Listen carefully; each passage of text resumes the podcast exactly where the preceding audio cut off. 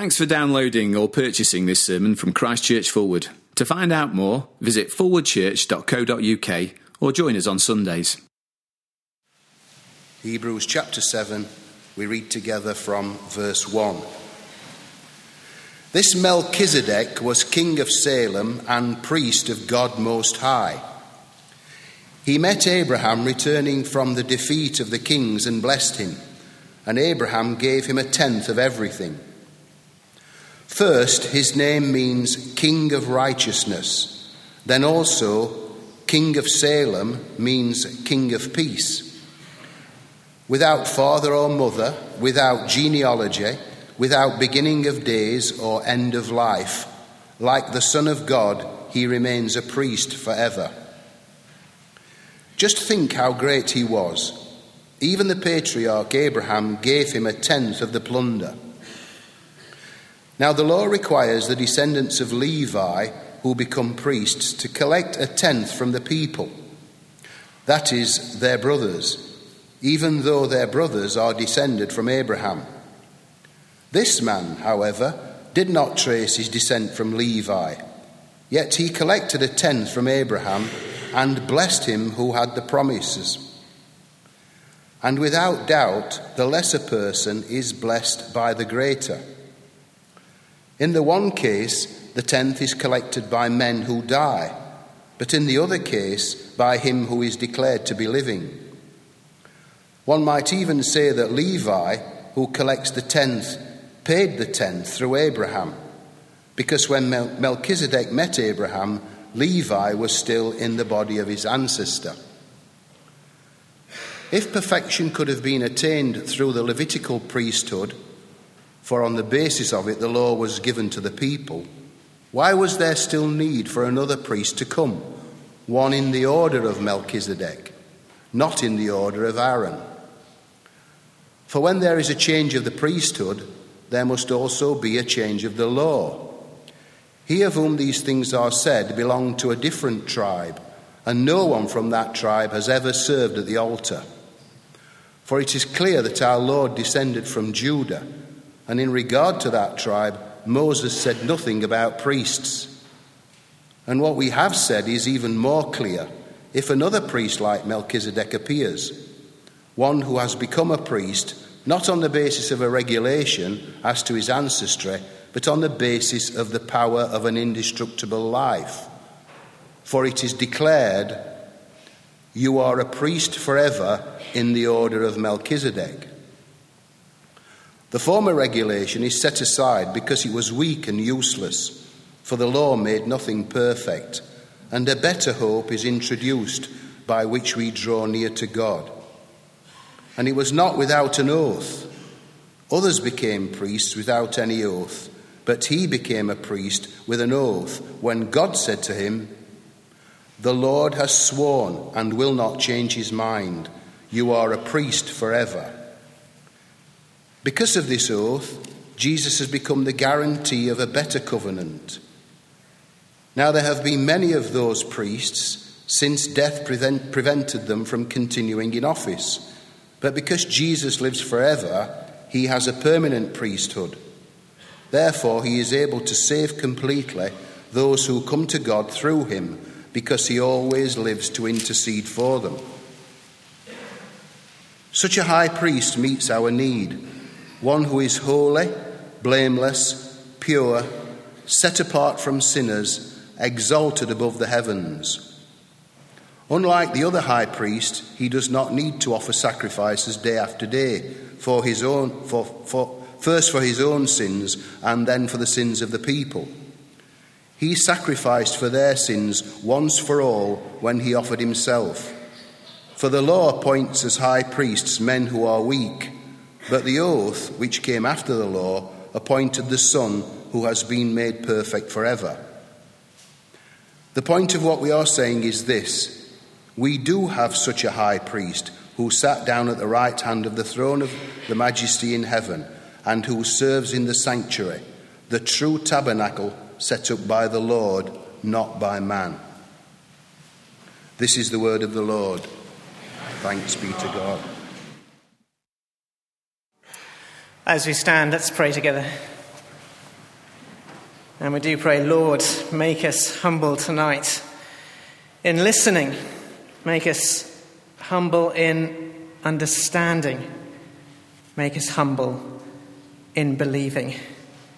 And we ask it in the name of the precious Lord Jesus. Amen. Well, please do sit down. As you sit down, if you could uh, be turning back in your Bibles to Hebrew chap- Hebrews chapter 7, that's page 1205 in the, in the church Bibles. Um, also, within uh, the pieces of paper you were given on the way in, there's a, there's a handout that you might um, like to refer to uh, to uh, see how far we've got.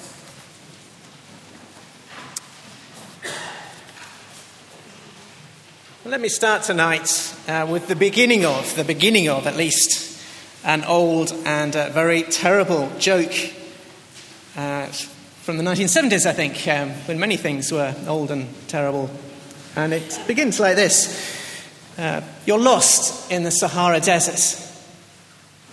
And the one thing you desperately want to know is where you can find water. Uh, and to your joy, over the sand, a man appears on a camel. Can you give me some water? You cry out. No, sir, he says. I'm sorry. No water. But would you like to buy a tie? So he opens his coat and shows you a, a range of ties. Angrily, you walk away. A little later, another man appears on a camel. Surely this time you'll find some water or be pointed in the direction of some water, but the answer is absolutely the same. No, sir. Very sorry. I'm very sorry. No water. But perhaps sir would like to buy a tie. Now I find myself this evening uh, somewhat like that man on a camel. Uh, I'm not saying to you, would you like to buy a tie? And I rather suspect you wouldn't like any of these ones anyway, and you can probably point out the one that was given me for Christmas. In fact, I'm saying something even more bizarre than that, even more out of place than that. I'm offering you something really, really strange. I'm saying, would you like to know? Would you like to know this? Would you like to know about Jesus as great high priest in the order of Melchizedek? And uh, while there may be one or two of us here tonight saying, oh, yes, please, um, I suspect uh, more likely you're thinking, why on earth would I want to know about that? I don't have time for anything like that. And as that passage was being read to us just a little while ago, you may well have been thinking, what am I doing here?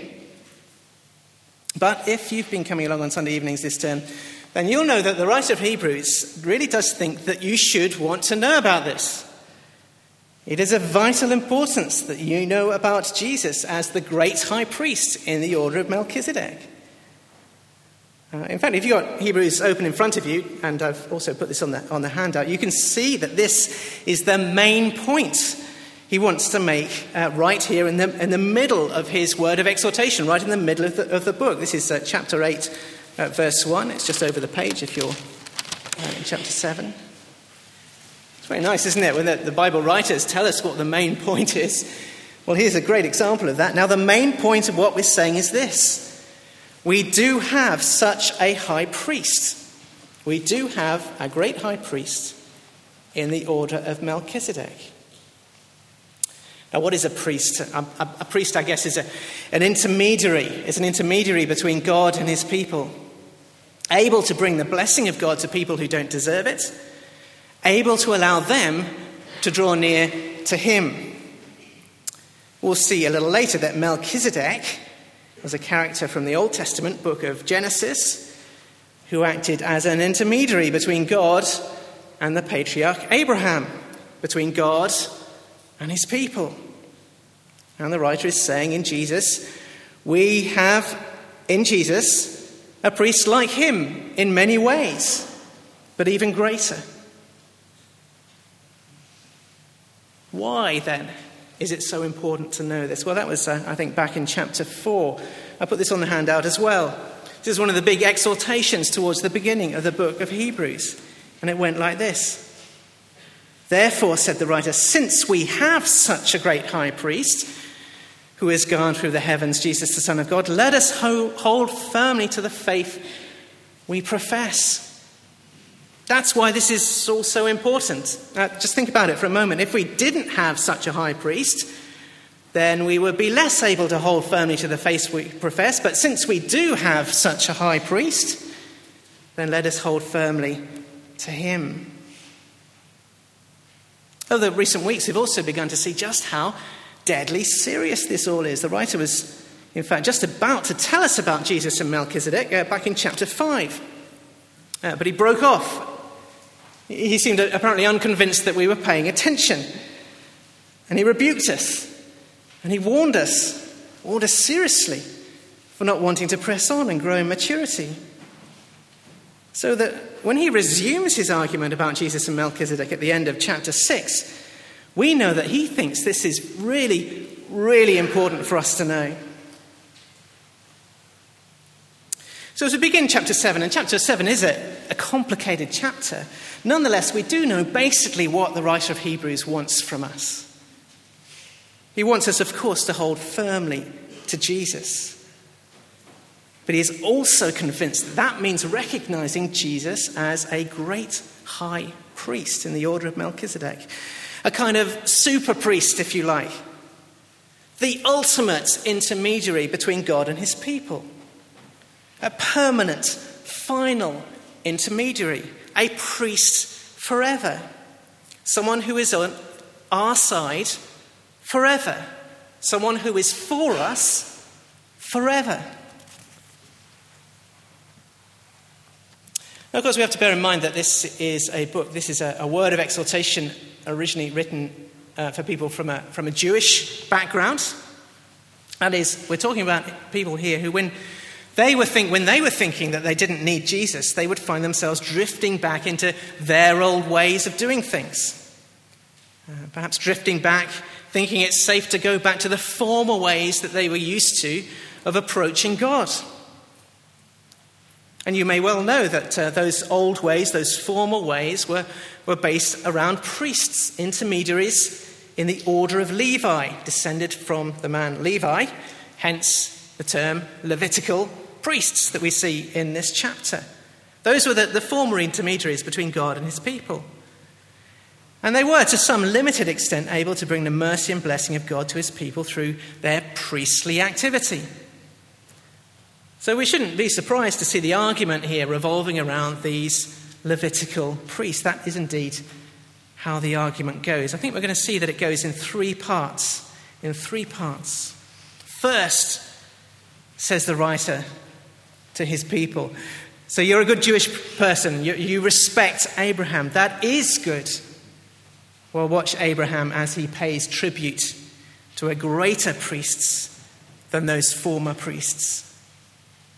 Second, he says, so you're a good Jewish person respecting King David? Of course.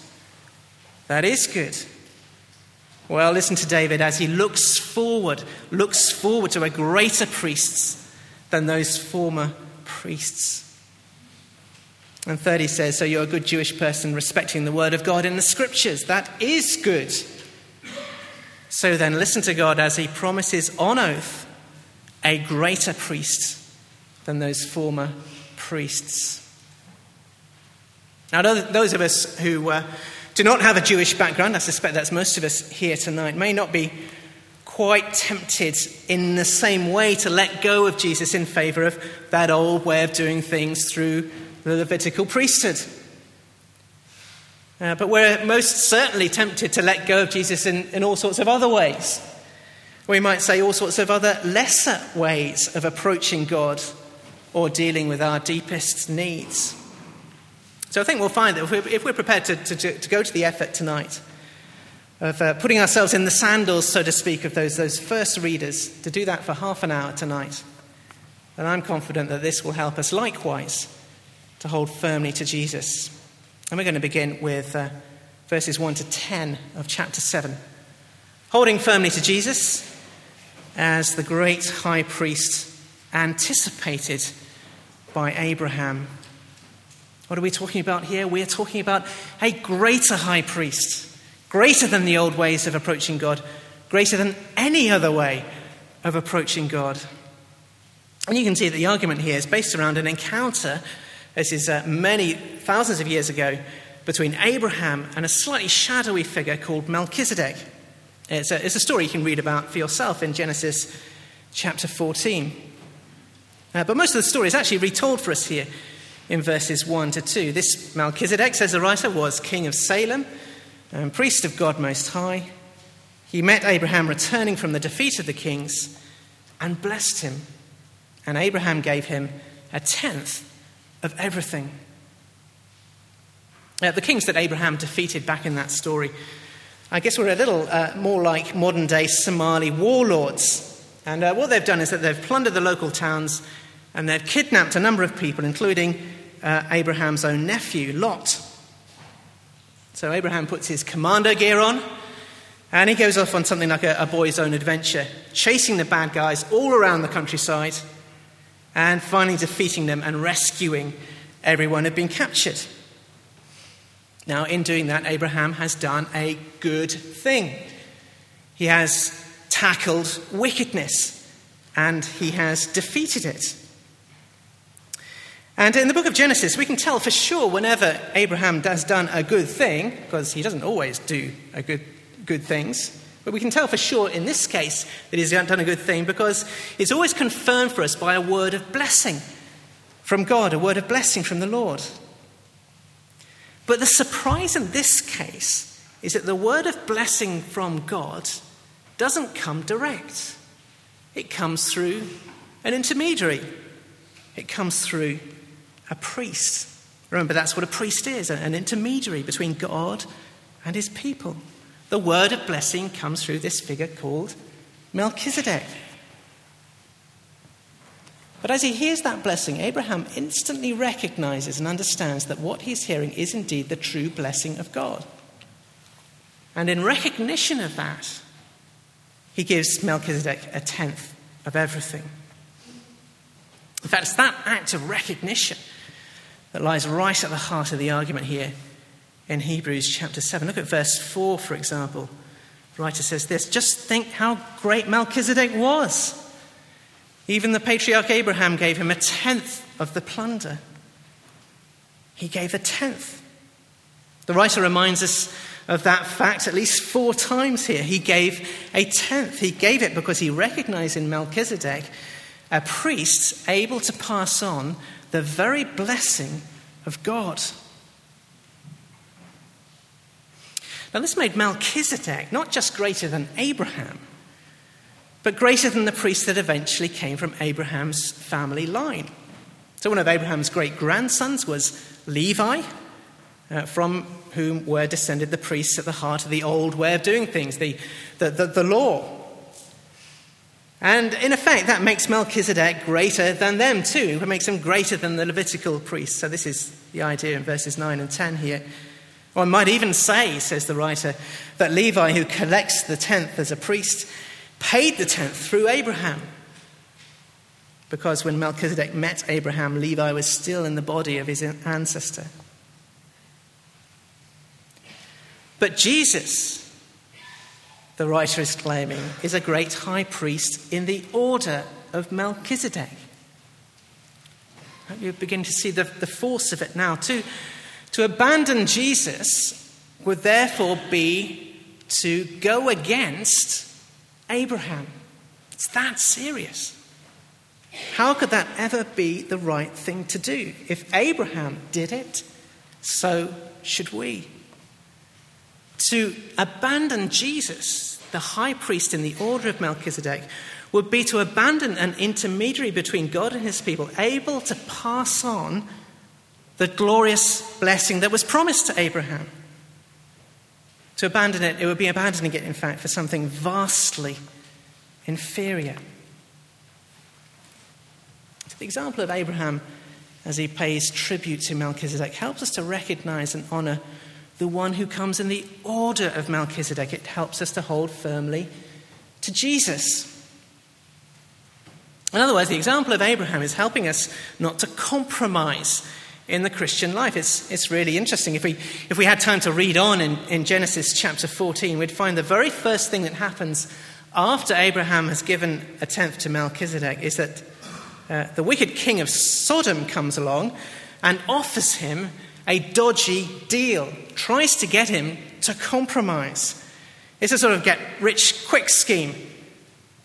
But because Abraham's eyes are fixed on the blessing of God that has come through Melchizedek, he is able to say at that moment, without any hesitation at all, No, I don't want anything to do with it.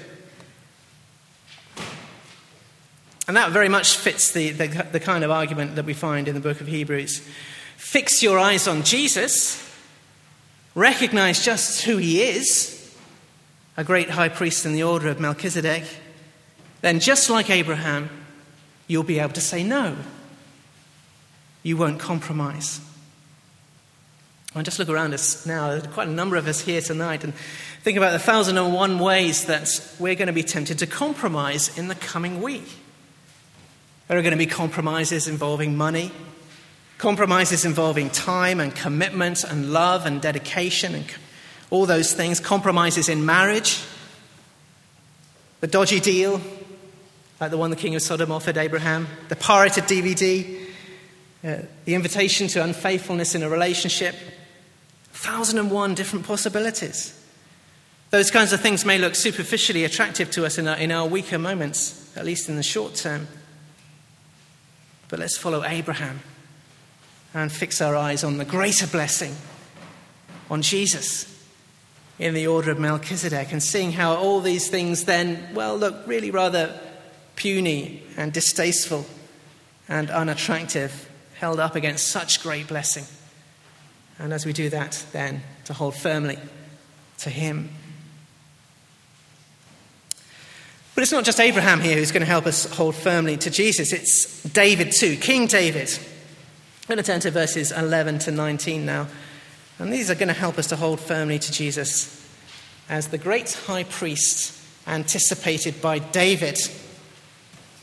As I was saying before, this is all about a greater high priest, greater than the old ways of approaching God, greater than any other way of approaching God, someone who's going to be on our side forever. So says King David. Now, you might ask at this point, where, where's, where was David mentioned? I didn't notice that as we were reading this through. Well, we might, we might not find his name here, but we do know that he wrote Psalm 110. And at the center of Psalm 110 are those words that are quoted there in verse 17. David wrote, You are a priest forever in the order of Melchizedek. David was looking to the future and he said, The words of God come through him, and he said, You are a priest forever in the order of Melchizedek.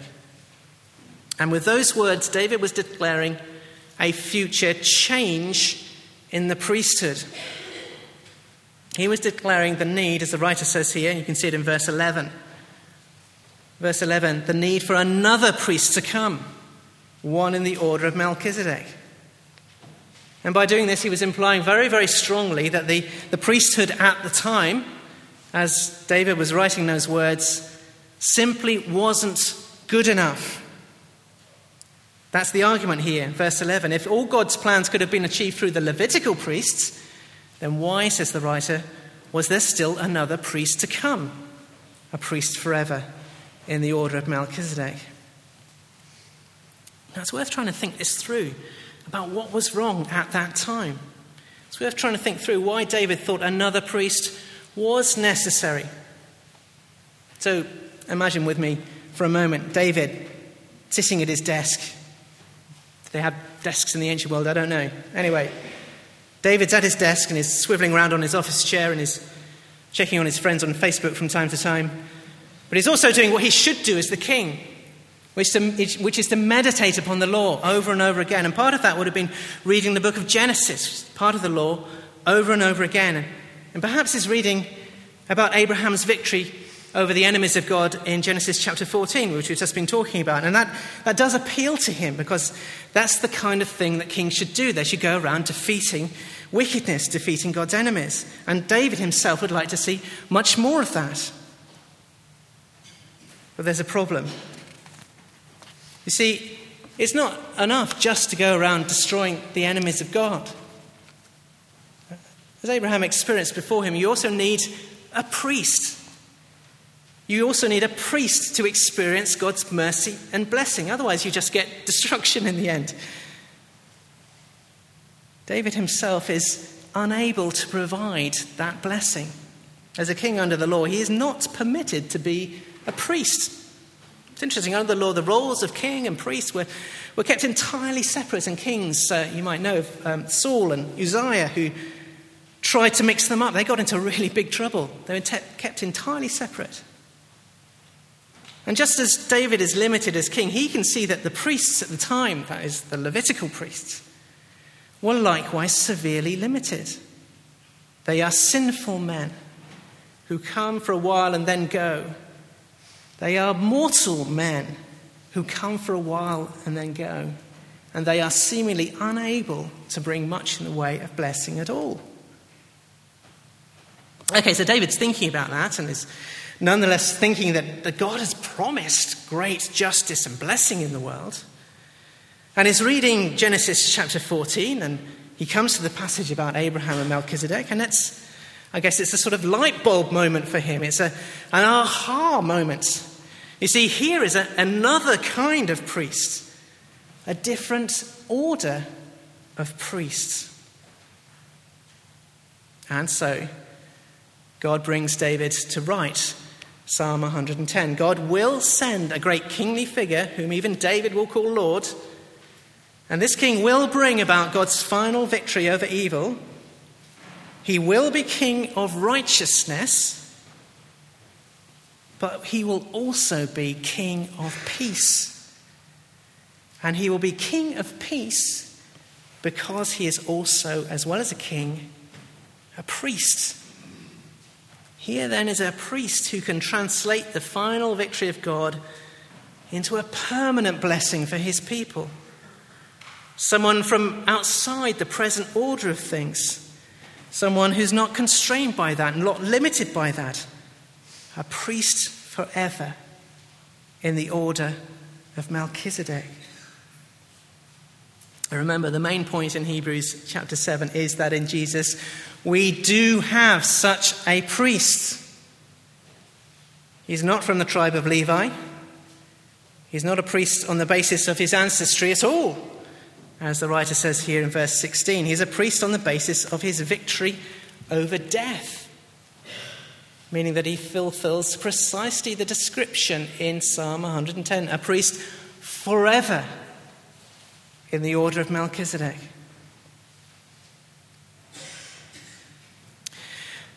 So, if you live at the time when David's prophetic words in Psalm 110 come into reality in Jesus, and we do, what a wonderful time that is.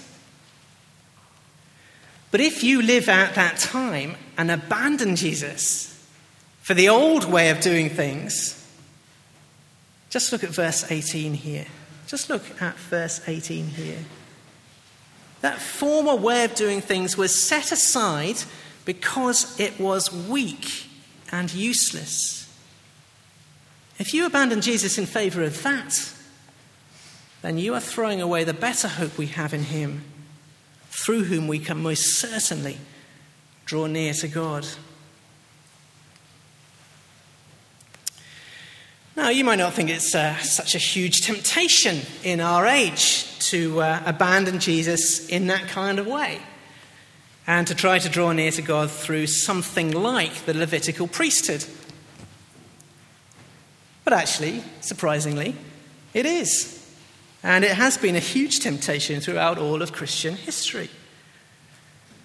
I can think back to a couple of examples of my own experience. I think back to my own ordination as a, as a deacon uh, within the Church of England. And it was at a ceremony where there was so much fancy dress and so much strange ritual. It was rather like a scene from Harry Potter. And it was rather disturbing, really, because as the bishop was uh, processing through the congregation, people were sort of stretching out their arms, stretching out their hands, desperate that he might touch them. My ordination as presbyter a year later, it was very similar. Outside, when we came outside, there was a crowd of people, and again, they were just eager to touch apparently to receive some sort of special blessing from those who'd been freshly ordained. As well as, I know I tend to find that slightly creepy. But it is also deeply, deeply tragic, is it not? See, those are people who have turned aside from the true blessing that can be found in Jesus alone. And they're trying to draw near to God. They're trying to find blessing through some other route, through some entirely man made reprisal of the Levitical priesthood. And if it's a man made reprisal of the Levitical priesthood, it's even more weak and useless. What a tragic thing to depend upon. Now, as uh, people who come along to Christ Church Fulwood, where we, we don't wear, deliberately don't wear anything that might be taken to be priestly dress, because we refuse to be seen as intermediaries between God and his people. As people who come along here, I, am kind of hoping that, that that kind of thing is, is not your cup of tea. We still need to ask the hard questions here, don't we? How is it then that we do think that we can draw near to God? I mean, how do we really think? How do we really think that we can draw near to God? Do we perhaps think, think that we, we don't need an intermediary at all? I suppose that's the, that's the basic condition of, of someone before they become a Christian. You don't think that you need an intermediary. You think that um, if you've done certain things and been approximately decent relative to other people, then everything's going to be okay. Uh, or perhaps I'm drawing near to God um, merely on the, uh, my association with a, with a church. Uh, is it on the basis of the regard I'm held in by my Christian peers? You know, how much they approve of what I'm doing? That is, am I actually just relying upon the fact that I've got quite a few Christian friends? Is that what it comes down to in, in the end? Or I might be thinking, well, I've got Christian parents. That should do. Maybe, hopefully. Or am I be saying, do you know how long I've been coming here? Something like that. In short, is our approach to God based on anything, anything other than our dependence upon Jesus, our great high priest?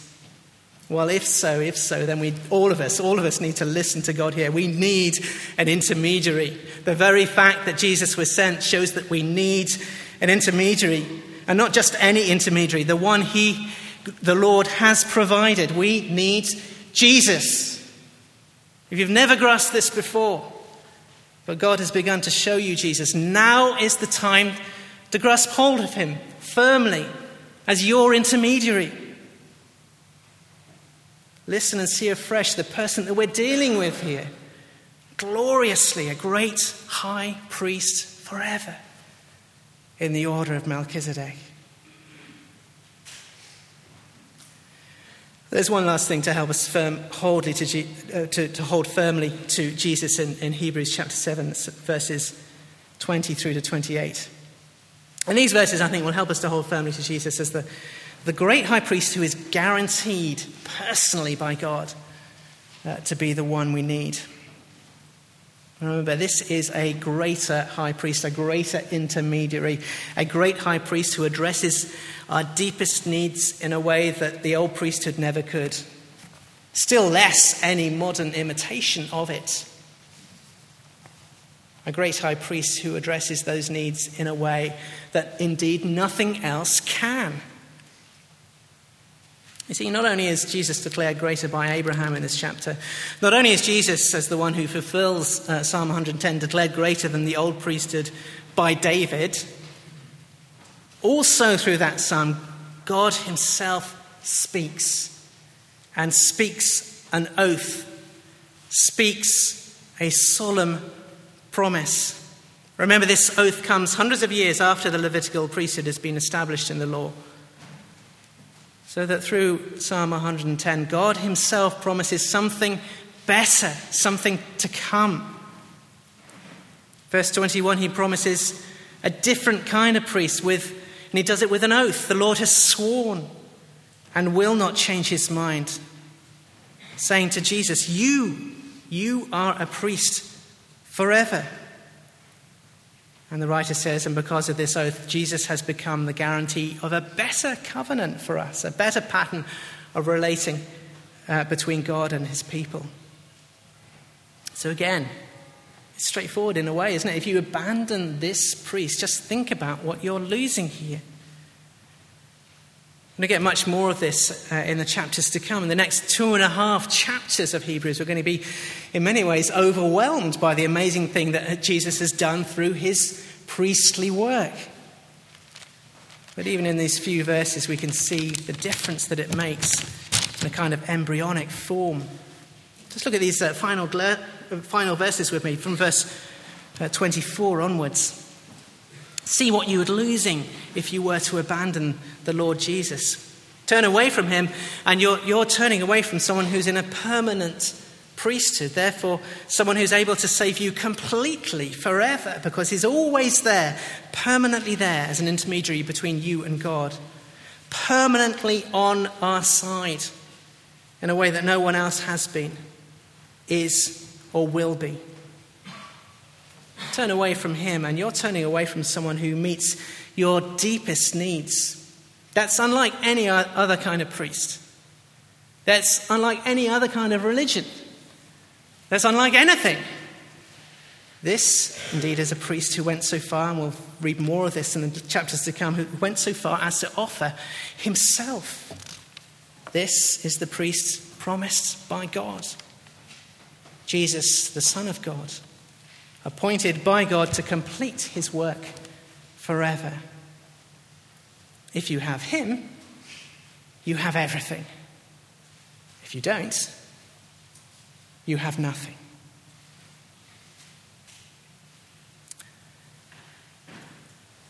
Now, as we finish, let me take you uh, back to where we began this evening, where you're lost in the Sahara Desert.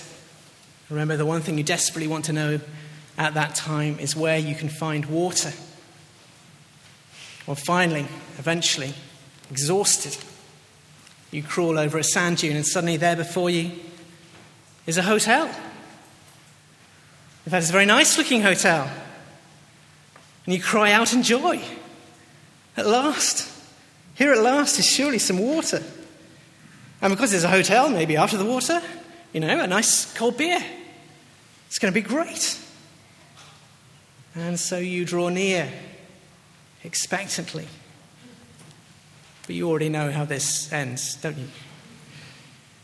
You're crawling up the steps to the entrance when there's an enormous doorman stands squarely in your path and says, I am very sorry, sir, but you can't come in here without a tie.